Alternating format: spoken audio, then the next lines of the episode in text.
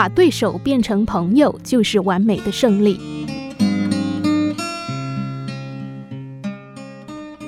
老鼠是山神的宠物，他向山神要求下凡当一回普通的动物。山神对他说：“在动物的世界里，大象是最强大的。你下凡之后，必须战胜大象，才有资格重回到我的身边，否则你就永远留在动物世界吧。”老鼠答应了山神的条件，但他一来到动物世界，就感到他对山神的承诺是轻率的，因为来到动物界后，发现自己是一种又小又弱的动物，要战胜大象简直是天方夜谭。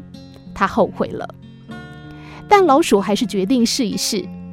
他心想，自己要是从大象的长鼻子当中钻进去，用身体堵住大象的气管，不让它喘气。大概会迫使他认输吧。有一天，他趁着大象吃树叶的时候，悄悄地钻进了大象的鼻子当中，准备实施他的计划。不料，才刚进去一小段路程，大象就觉得鼻子非常的痒，猛力地打了一个喷嚏。老鼠只听到一声巨大的轰声，顿时觉得天旋地转，就像炮弹一样被射向高空。落地之后，浑身上下像碎了一样痛。他这下可知道大象的厉害了。大象心想：这老鼠长得小，胃口可真不小，真是可恶。于是以后一见到老鼠，他就用他的大脚踩踏老鼠。从此之后，老鼠总是远远地躲开大象，因为他不想自讨苦吃。可是天有不测风云，有一天，大象落入了猎人设下的巨网当中。挣扎了很久，也逃不出去。老鼠心想：这真是天赐良机呀！大象现在已经毫无抵抗能力，只要能在它的要害部位挖几个洞，它就会没命。这不就战胜大象了吗？可是老鼠看到大象可怜的样子，又不忍下手。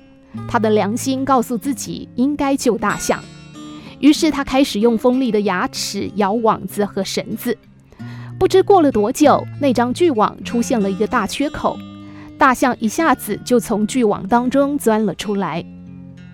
从这件事情当中，大象看到了老鼠可贵的一面，决定要交他这个朋友。